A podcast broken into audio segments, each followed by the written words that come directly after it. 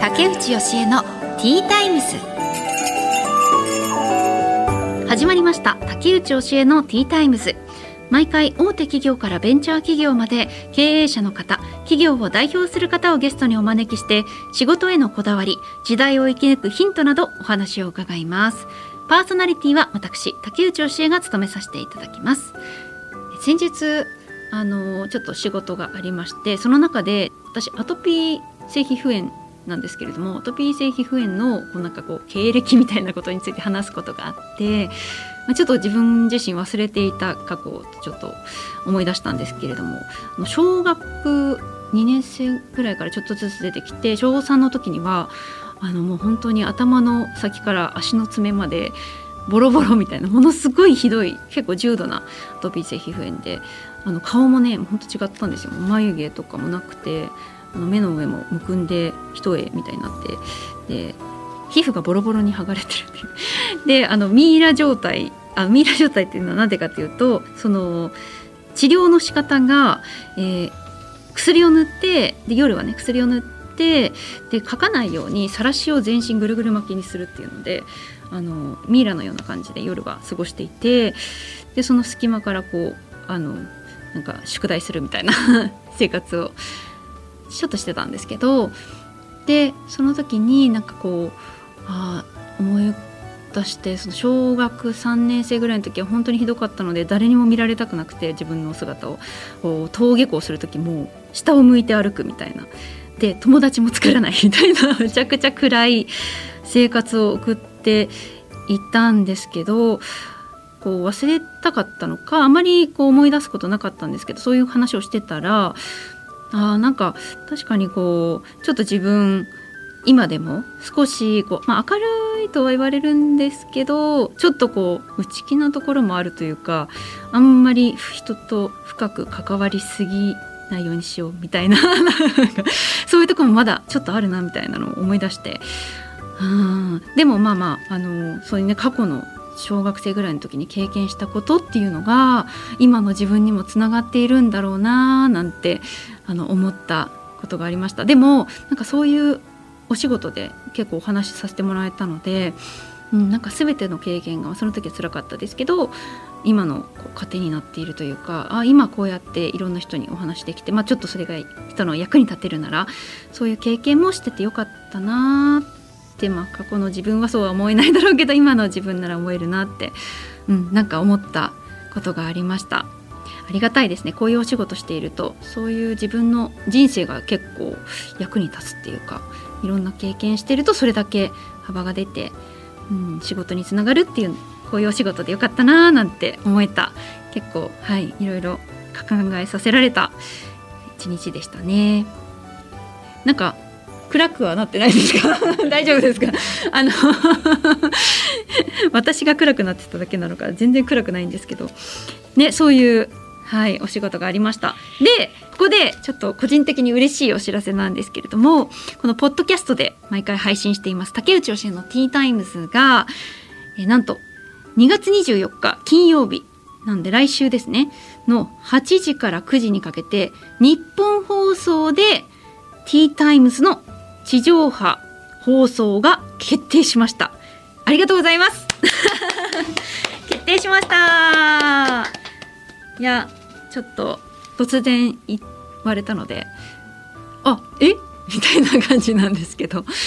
ありがたいですね。あの毎回このポッドキャストでやれる中ですごく毎回面白い方々がいてお話聞いてて楽しいなっていう思いでやってたのでまたね違うこうリスナーの方と接することができたら嬉しいなと思っています。ぜひお聞きください。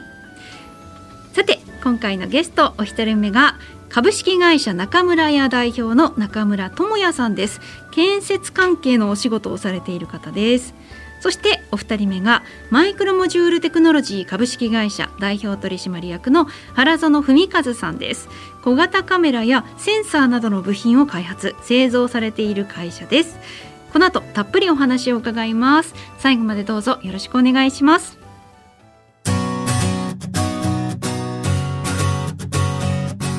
竹内義恵のティータイムス。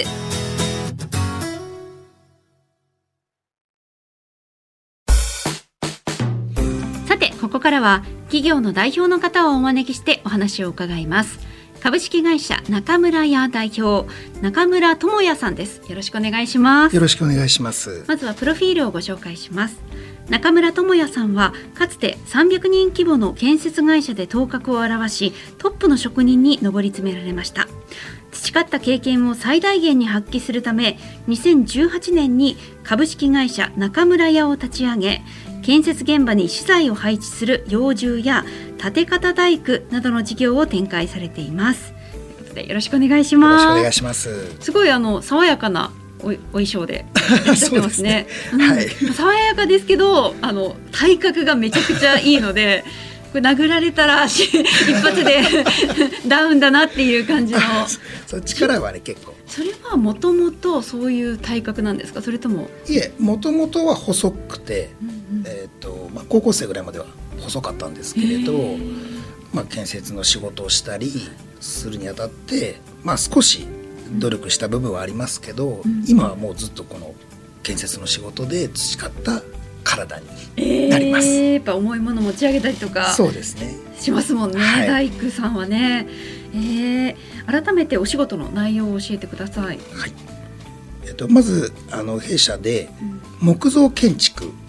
に携わる仕事をあのさせていただいてます。で木造建築、えっと、木造りの戸建てとアパート、えー、それから老人ホームとか、はい、幼稚園ですね、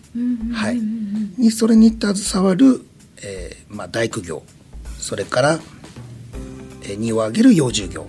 になります。うん、えなぜ木造に特化されてるんですか？木造はあの、まあ、これ世界でも日本っていうのは木造建築においてはすごくあの世界のトップレベルでまずやっているということと、それから今あの、まあ、建設業特に大工業というのがもう人がまずいないので、まあ、高齢化もありますけれど、まあ、5年10年するとこの技術がまずなくなってしまう。でも仕事は多分あるという状況にあるので、はいこれから自分が仕事をしてあの大きくするってなると、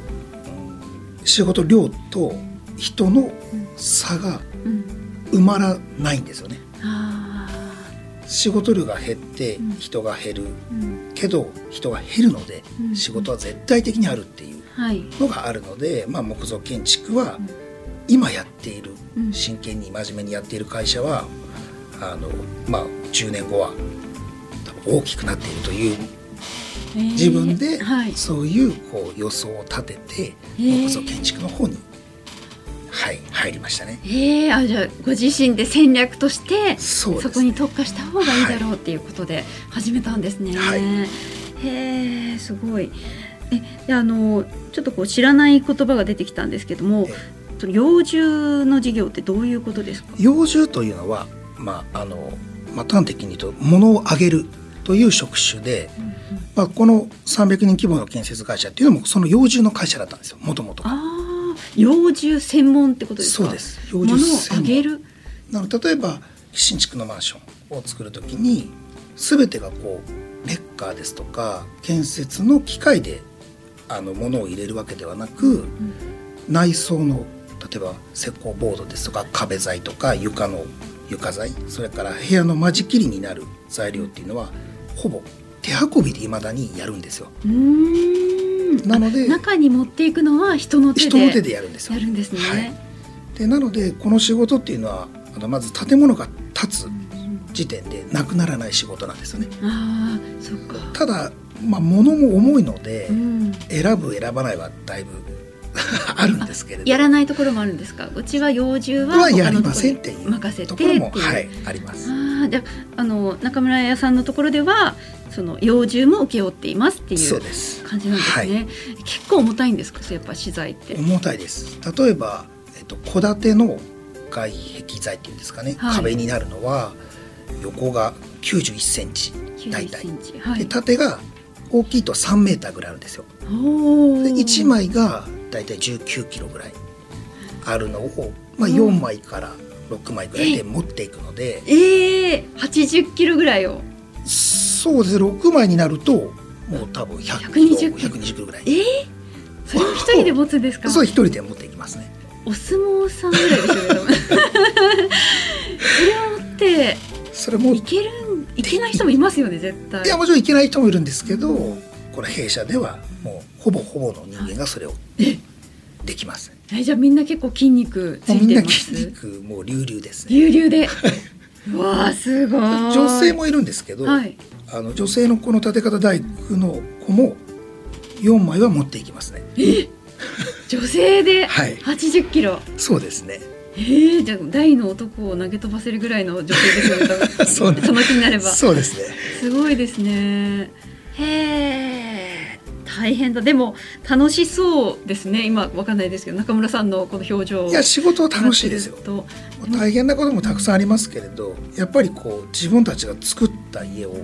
お施主さんが何千万で買うものなので、うんうんずっとそこに残るものですから、はい。こうお施主さんが来ていただいた時とかあこのこの人が住むんだな みたいなのもやっぱりありますし物をこう作っていくっていうのはやっぱり楽しいですよね。へええそのなので幼獣から全部やるってことはほとんどその中村屋さんの場合は建物を建てる時は、はい。あのもう一から最、まあ、ほぼ最後までずっと自分たちだけでやるって感じになるんですか？木造に関しては、えっと、基本はそうですね。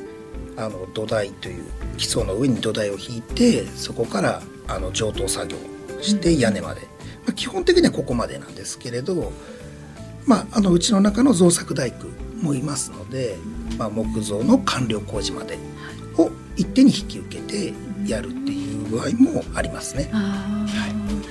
えなんかトップの職人に上り詰めたって私のプロフィールを紹介したんですけれども、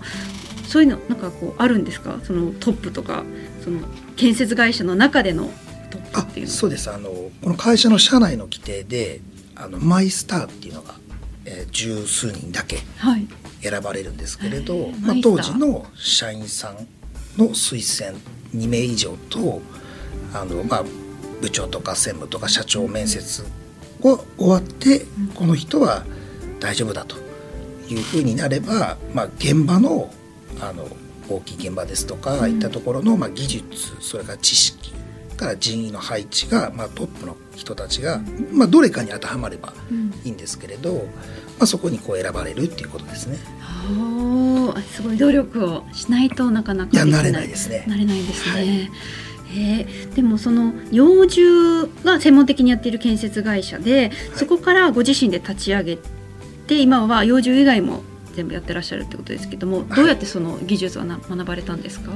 えっと、まず幼獣に関してはあの会社に勤めていたので、まあ、そこで日々、まあ、同僚とか先輩と、まあ、切磋琢磨して自分なりのものを僕でしかできないやり方とかもあるのでこれは身についたんですけれど木造建築に関しては、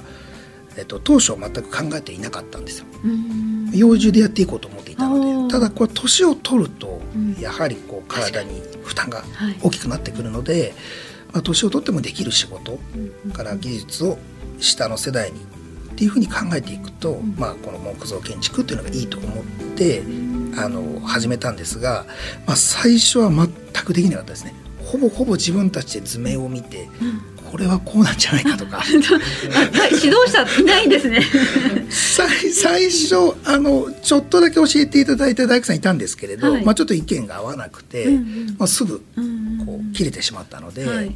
あとはもう今いる、ん。あの頭を張ってやってくれてる親方たちと一緒に。よくそんな状態で独立されましたね。面白いですね。く進んでいけば、うん。もうこの当初あの立ち上げたメンバーであれば、まあ、何でもできると思ってたので、うん。この例えば立て方でなくても他の仕事にしてもこのメンバーだったら何でも絶対にできるっていうちょっと自信が僕にはあったので、はいはい。いやでもなんかすごい勇気づけられるお話というかやっぱりまず一歩進むっていうそうですね独立するにあたってもそこから苦労はするけれども一歩踏み出すことが大事なんだっていうのがはい勇気をもらえますね。あのお仕事のこだわりって何かありますか？まあ、仕事のこだわりは、まあ、基本的にはその僕らプレカット材って言ってあの今はあのまあほとんどが在来工法っていう作り方なんですけれど、まあ、決められたあの凹凸にこう木を組んでいって例えばこれが現場でこう全く違うものになるってことはないので図面通りにまずやるっていうことがあの実際には大事でただそれをやるにもやっぱりこう1ミリ2ミリのずれてしまったらダメっていう世界なのでまずはこう図面通りにきちんとやるということ。それからやっぱり時間と例えば8時からあのトラックが来て材料を下ろして始めますっていう段階なんですけれどほとんど多分今あの日本であのこの立て方大工をやっている会社で1時間とか1時間半前に来ている会社でってうちしか多分いないんですよ。完璧に準備をした上で、あの実際の仕事を迎えるというところにあのこだわりはすごくありますね。早めに入ってでもう事前準備をして、はい。学学びましたね。学びました。いやいやもう素晴らしいです。はい。あ企業理念っていうのがあるんですね。そうです。何ですか？これは One for all, all for one ですね。ああのラグビー。の。はいそうです。一人はみんなのためにみんなは一人のためにっていうモットーで一応あの会社の中でやっているんですけれどまあ正直言うとこう夏場とかもそうですしもう脱水症状が毎日なんですよ。できついしあの先ほど言ったようにあの幼獣も兼ねてあの弊社ではやるので、うん、ま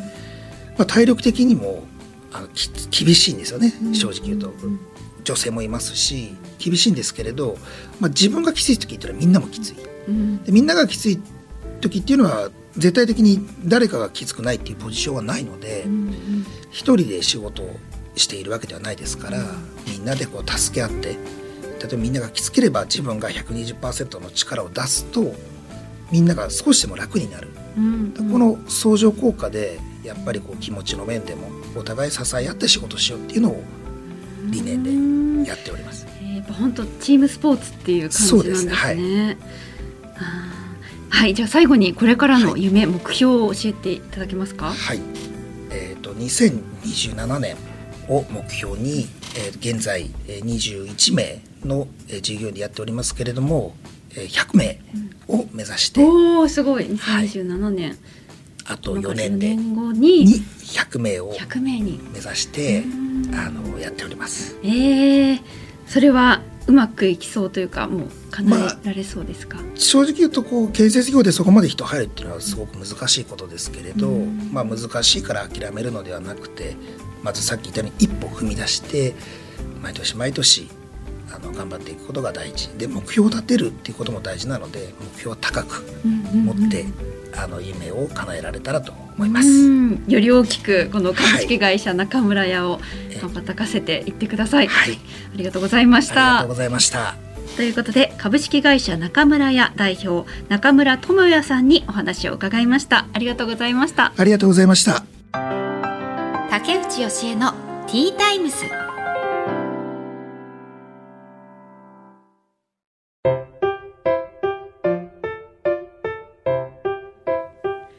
次のゲストをお迎えする前に本日の一品です。今回はリーフルダージリンハウスのハーブミックスティーです。ハーブって本当リラックスできますよね。じゃあいただきます、うん、あすごいいい香り。なんか甘い香りですね。うん。なんだろう。飲んだことない感じのハーブティーだ。あ紅茶ブルージャスミン。銀座ブレンド。混合茶なんですね。紅茶混合茶。紅茶ですかね。ハーブティーっていうよりも紅茶なんだ。なるほど。ジャスミンの香りとなんかすごいこう甘い香りがいいですね。華やかな花の香り。ちょっと目の前がこれラジオブースですけどお姫様の部屋にいるみたいな感じの味わいです。女性好きなんじゃないですかね。ちょっと変わった香りのうん上品な紅茶です。是非皆さんも興味があったらこのリーフルダージリンハウスのハーブミックスティー試してみてください。さあということで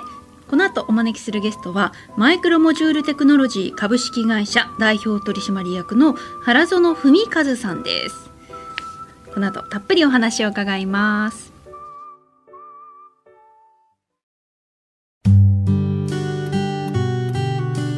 てて本日2人目のお客様はマイクロモジュールテクノロジー株式会社代表取締役の原園文和さんです。よろしくお願いします。よろしくお願いします。まずはプロフィールをご紹介します。原園文和さんは1969年東京生まれ。工業高等専門学校を卒業後大手電機メーカーに入社。主に半導体実装技術の開発カメラモジュール開発に携わられました20年勤務され2008年に独立マイクロモジュールテクノロジー株式会社を創業されました。はいということでよろしくお願いします。よろしくお願いします。本当にもう技術者っていう感じですね。経歴を拝見させてもらうと。そうですね。もう中学を卒業してからずっとそういう技術系の学校を出てそのまま技術、まあ、の企業に就職してからも技術今も技術ということでずっと技術をやってます。理系ですよねきっとね技術そうですね。もうコテコテの理系です。あいや私が本当に縁のなかった分野なんですけど 改めて今現在されているお仕事内容を教えていただけますか？えっと、今はですねあの半導体というその部品ですね、まあ、今ニュースでも結構話題になってますけども、うん、あの半導体をあの使った小型の小さいモジュール、まあ、電気製品を小さくするっていうところの、まあ、開発製造、販売をやっています。まあ、小さくするといろんな使い方ができると思うので、うん、まあ、とにかく小さく小さくっていうことでいろんなこう、ね、ものづくりの技術をこう開発したりして、まあ、製品開発につなげるっていうようなことをやったりしてます。今やっぱりこう小さくするっていうことが求められてますか？小型化するっていうのが。あの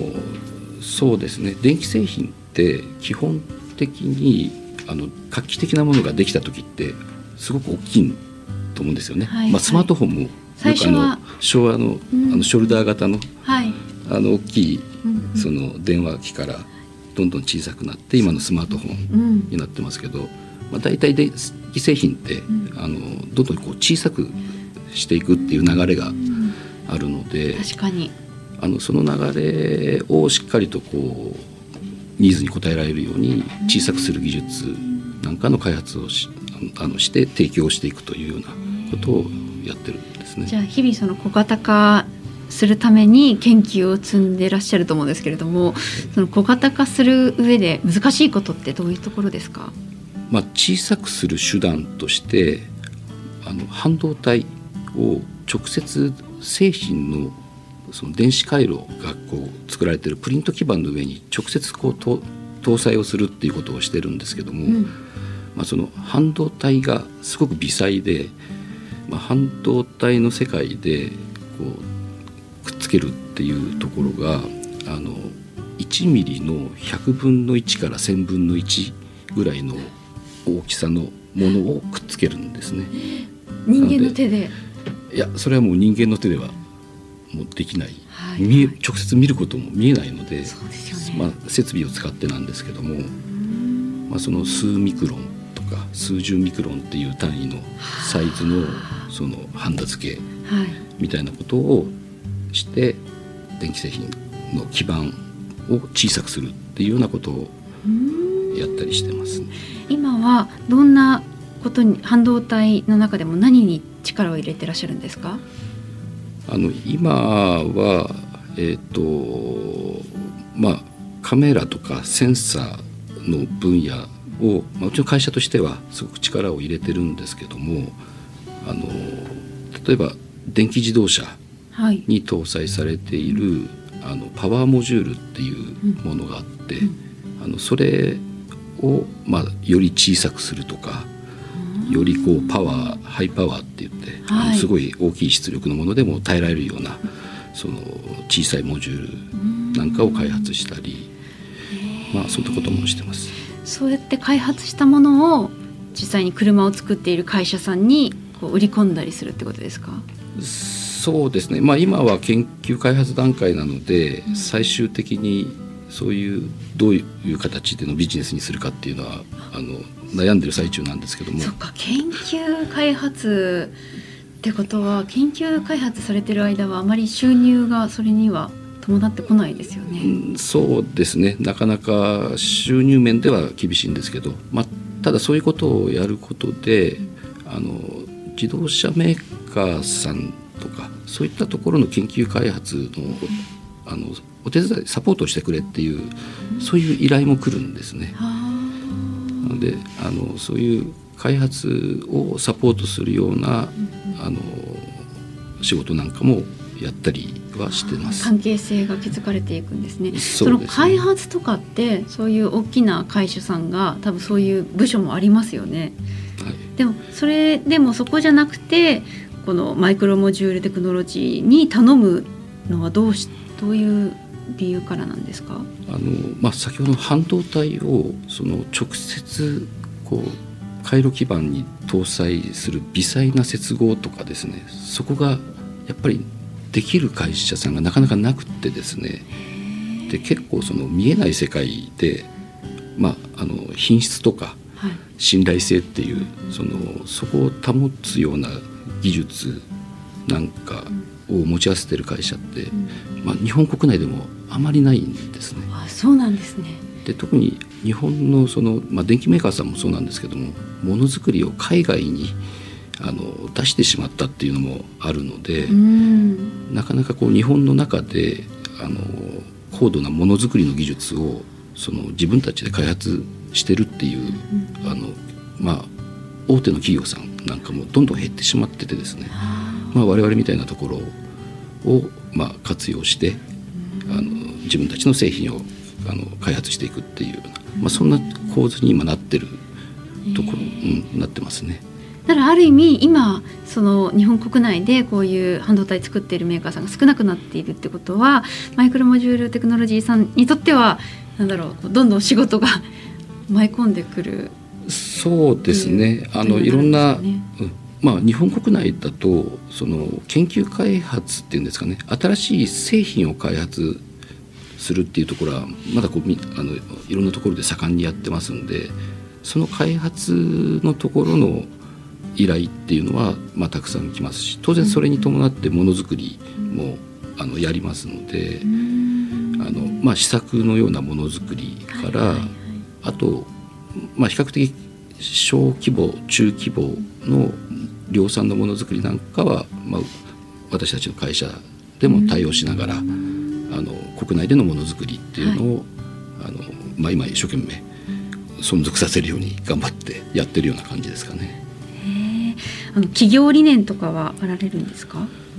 えっとまあ、あの会社の理念はとにかく小さくすることで社会貢献をする。おまあ、ちょっと平たく簡単に言うとですねわかりやすいですね。小さくることでうん。貢献、社会貢献。で小さくするとその私たちの生活そのものをより快適にしていくっていうところにも貢献できますし、うんうん。あと製品そのもののあの機能とか性能が良くなったり、うん。まあ、何よりも小さくするとうん。あの使う材料とかも少なくて済むので、はあ。まあ、ある意味省エネ省資源っていうエコのところにも貢献できるっていうところがありますんで、まあ、小さくっていうことで、まあ、いろんなメリットがあるんで、まあ、そこにこだわってあのいろんな事業活動っていうんですかね会社をこう、うん運営をしていこうということで、まあ、起業して今に至るという形です。いや本当になんか技術って私たちの日常生活を大きく変えるものですからね。技術ってすごく大きな影響あるなって、うん、話聞いてて改めて思いました。では最後にこれからの夢目標を教えていただけますか？えー、と今ですねあの、まあ、会社のビジネスとしてはあの、まあ、企業にいろんなものをこうご提供するっていうことをやってるんですけども、まあ、これからはいわ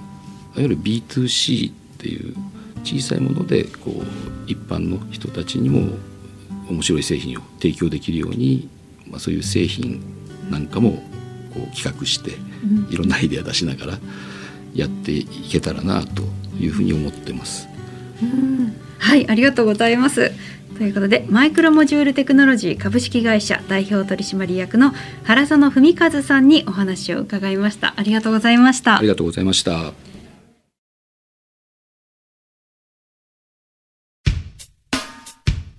竹内教えのティータイムズ。そろそろお別れの時間となりました。えー、お一人目が株式会社中村屋代表の中村智也さん建設業の方でしたけれどもなんかこう知らないお話がいろいろ聞けましたね。あそっかこう戦略を立てて木造建築の方に行ったんだとか2027年までには100人に大きくしたいとかねいろいろ今後のことを結構考えてらっしゃる方で、うん、すごいなってと思いました。あの今回どちらもものづくりの方でしたけれどもこの中村屋さんは目に見える大きなものを扱っているそしてお二人目のマイクロモジュールテクノロジー株式会社の代表取締役原園文和さんは目に見えない小さな小さなものを扱ってものづくりをされているっていうちょっとこう対照的なお二人でしたね。原園さんはあの私ずっとなんか最後こうとにかく小型化に向けて頑張っているってお話を聞いていてなんかこう出そうで出なかったんですけど例えば「情熱大陸」とかなんかそういうのであの特集されていたらどんな文言がつくかなみたいな。小型化に取りつかれた男？みたいなどうですか？いけてないですか？なんかマイナスな感じになっちゃいますけど、ね、なんかいい文言がもっとかっこいい文言が浮かびそうで浮かばなかったんで最後ちょっと考えちゃったんですけど。小型化を目指して頑張ってらっしゃるそれが本当にこう会社のスローガンもそうでしたもんねなんか会社のスローガンって結構こう社員のなんとかをねみたいなのが多い中そうじゃなくてもとにかく小型化を目指すんだっていうのがなんかすごく分かりやすくて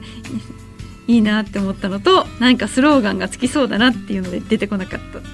小型化に取りつかれた男はダメですかね。はい。取りつかれたらマイナスだ。